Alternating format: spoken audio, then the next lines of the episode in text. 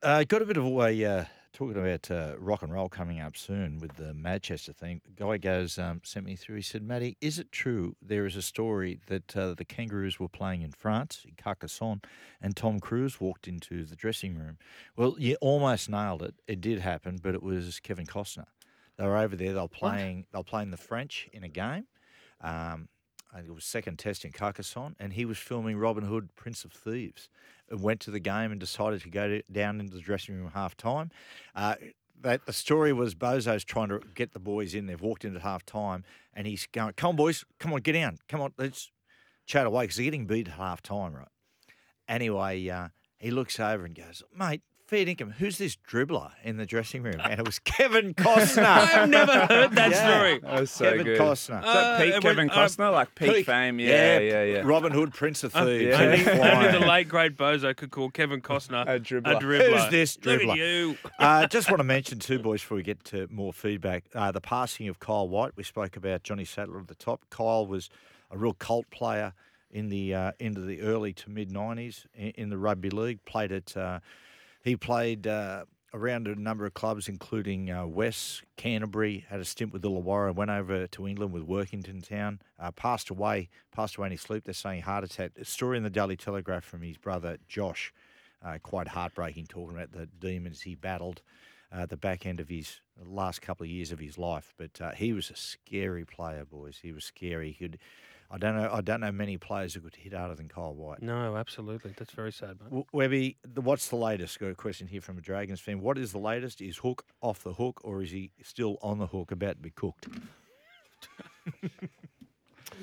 Well, he's just he, I he was unreliable reports that he was seen dusting off his old uh, typewriter and bashing out his resume before he uh, had to uh, reapply for his job. I don't know if he's actually reapplying for his job as such, but he, he'll reapply for his job by um, by the way the Dragons go in the next ten to twelve weeks. I'd Mm. say. Okay. But uh, look, uh, the Dragons getting bashed up about it, and I bashed them up too on Wednesday. I've sort of changed my mind a little bit. They're going to have to go to, like talk to other coaches, prospective coaches. Yep. So they might as well be upfront and tell him about it Mm. instead of going behind his back, and then it gets it's it's probably more destabilising if that starts getting leaked out. You know, in the press, I, I actually think I've been as critical of the Dragons management as anyone in the last five to ten years. I think it's not the, the worst idea. Mm. Um, but to me, it just shows you how much faith they don't have in him yeah. and haven't really for the last three years when they've just extended him for one year. The big question is who is it? Who who replaces him? Seems like uh, Jason Ryle's favourite, and Dean Young and Benny Hornby as a coaching team second choice. I love I love the idea. I Mm. love the all three of them. yeah. I get all of them back there. If Jason Ryles put his hand up and said, "Listen, I'll, I'm ready to go right now," would they say to Anthony, "Thank you for your tenure"? Like, probably. would it? Would it? Yeah. It would. Oh, oh, I don't know. I, I don't think the Roosters, for starters, would let him. Ryles is contracted to the end of last year. I've spoken to the Roosters about this, and they say they just don't want to get left in the dark like they did with Adam O'Brien when he went late in the season to Mm. Newcastle. So they just, if he's going to not going to be there, they want to know with a bit more time. Well, that's it's interesting because what may rush their decision to a certain degree is the fact that Jason Ryles could be on the hit list for the Melbourne Storm. Well, he he's favourite there if Craig steps down. Is he? I was. I I got told that Mark Brentnall's the, the Yeah, right. yeah in line for that job. Mm. Who's that? Yeah. He's their assistant coach. Yeah, He's Gre- their assistant Greg, coach. yeah, Greg Brentnall, Yeah. um, who uh, played for the Kangaroos and played with uh, uh, Canterbury. Um, It's Mm. his son. Okay. So well, very well. Look, that might have changed a bit, but I, from the, the the the big question is, do the Dragons need a? Can they afford to have a rookie coach in Mm. that role? Mm. You know, and I think you'll find the likes of Des Hasler and Flanagan will push pretty hard, Yeah. saying that with that with that sort of uh, that argument. And I said it on Joel and Fletch yesterday, and I've said it many times in the paper. I don't think the Dragons getting a new coach is just the big panacea. I think they need a head of football. Mm. They need to, that can that can Build the club. yeah Again. build the club again, but also just they've got all those juniors. Yeah. Like Cameron Ciraldo wanted that job ahead of the Bulldogs, Well, and, I mean- and they said no, and because the, the whole reason was because of the junior base. Well, it seems as though uh, St George, Illawarra, and Newcastle are going through a similar situation where Mm. You know, Newcastle were turning over coaches. They were you know, struggling with their juniors, and they finally bit the bullet and they brought in Peter Parr. That's right. That's- yeah, so that's what you're telling me. That's what they've got to get going there. Um, Webby, this one here, uh, talking about the CBA, the players Mm. thing, I mean, the industrial action, they're talking uh, industrial action again. Um, I was of the belief that it was basically done. And then we hear, you know, that we saw last week the boycotting of the launch of Multicultural Round, which we said was insane. Uh, and now there's talk of industrial action again. Where is it? This is I- like the Mitchell Moses know. contract thing. It's just, Mm. it just won't end. Well, the NRL of the opinion was almost to be done. I think uh, there's a few little bits and pieces there that they need to get signed off on. But I think the other one of the big sticking points is this transfer system. You know, trying they're trying to bring that deadline from November one to June thirty, just to cut the time where clubs uh, players can negotiate. So so they're not signing with clubs a year in advance. Mm. And this is what I just can't cop from the RLPA when they talk about, look, we don't want to take industrial action for the fans. We're th- worried about the fans, yet they don't care about the ridiculous transfer of players between clubs a year in advance. They're Mm. not thinking about the fans. I keep there. it- I- Stop yeah. saying this that it's all about the fans. It's like it's such I heard bullshit. to Here be they say also, you know, players need a lot of notice to be able to move cities and all the rest of Oh it. god, I'm sick well, of that I've, one ne- too. I've never heard of someone having a problem when they're going to get a pay rise. Yeah. Exactly. And well, uh, as someone from the NRL, uh, NRL explained that one to me. Well, if you d- don't want to move, don't take the new contract. don't So- don't go. If you don't want to go um, and it's too short a notice, don't go. Stay Yeah. at the club. Hey, What do don't you, take uh, the money. Uh, Miss Ol, you're a dogs man. Encouraged by their uh, recent performances. Yeah, I am. I was really excited to see Burton running the ball at Yeah. Belmore the other week. It's interesting when I watched the Bulldogs the first couple of weeks. I thought probably three of the rustiest performances across the team were uh, Kikau, Burton, and to a lesser extent Addo-Carr, who all played at the World Cup and have had shortened pre-seasons. Yeah. Then I looked at Penrith last night.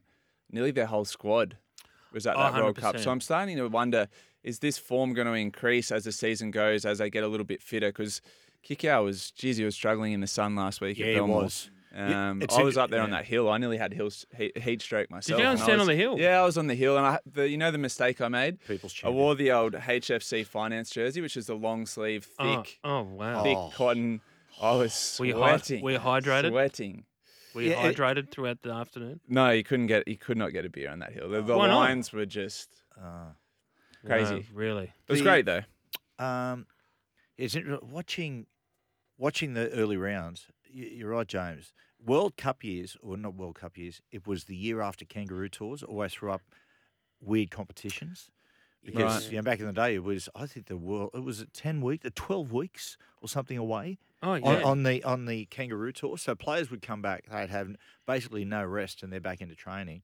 And there were always a lot of injuries. There were, the top sides were hitting the wall. It was always serving up strange competitions. I think we're seeing a little bit of that. Can I ask one question on Matt Burton? So we're three rounds in now, and he hasn't hit one of his Burton Mm. bombs. Would there be a reason, uh, as a That's- playmaker, if you've got that in the duffel bag, to not pull it out for three weeks straight? It's I'd be.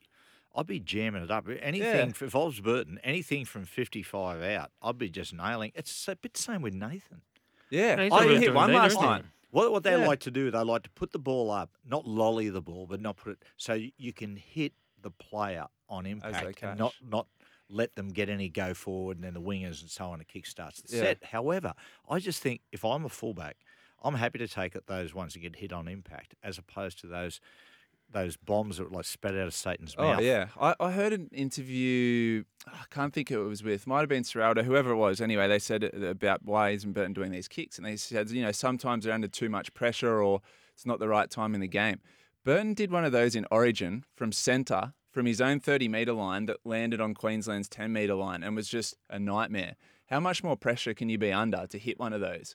And he hasn't done it in three rounds. So I'm just No, wondering if maybe interesting. Ciraldo Yeah, said to interesting. pull back Yeah. on that or. Yeah, I, I think at the moment there's an obsession with, as I said, putting this certain style of kick in that Yeah. isn't so much a challenge for the wingers and fullback to get, but But they, pinning ca- them they can't get yardage. But I'm, I'm with you. Get Remember- on, get on the offensive, just nail them. Cleary terrorized Wonga Blake. What was I think? I think it was last year. Mm. And I'm watching last night, and uh, I had a little bit of an investment on Penrith, and it just makes you that you know a bit more into the game. And I'm, I'm, I'm watching Mm. Cleary even going, where is it? Where is it? Where is Bailey it? Simonsson Where's couldn't catch that. Yeah, where's that? Yeah. Where's that spiraling But also, like talking of kicks that not existent kicks, what happened to tackle restart, like uh, rolling it into the in goal? Yeah, yeah. They just don't do Mm. that hardly it's- anymore anymore. As much as that, like that used to I be agree. such the big play. It's- it's that was Joey's huge big play. You know, It's a- he's the it's a- master of You and, have and to. Alfie. You know, You've actually got to get. That's, that's one of the core skills as a playmaker, getting that repeat set. I heard, I've heard people say, "Oh, it's ridiculous. Like this seven tackle set, it shouldn't happen if you kick the ball dead." No, it should. Mm. It should happen. If you duff a kick, and but is it- that why it they're rolls- not doing it?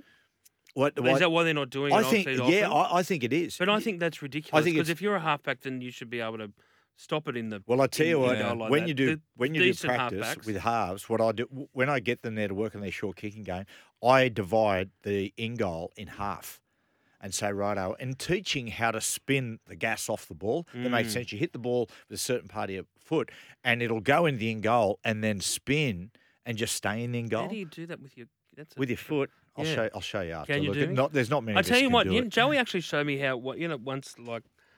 I m- I forget what it was at a training session about. Like, yeah, know, how he used to get it to The the grubber kick, and but then it would no, not the Yeah, banana, the, the yeah. grubber kick, and then it sort of like Oh, yeah. turn Yeah, and like basically that's run it. along the dead ball line. Yeah, that's it. yeah, You know, he had a videotape of all that stuff. One of my mates used to have it go around to his place before he played footy in the backyard, and he'd put on the Andrew Johns like kicking cassette tape, and you'd sit there and watch, and Joey would go, "This is how you hold the ball to do a banana kick." did- that's right. It, You, it you was know what? literally. You know what? I, Kevin Sheedy once showed me how to um, torpedo punt, or tried to Yep. show me how to torpedo punt Yeah. properly.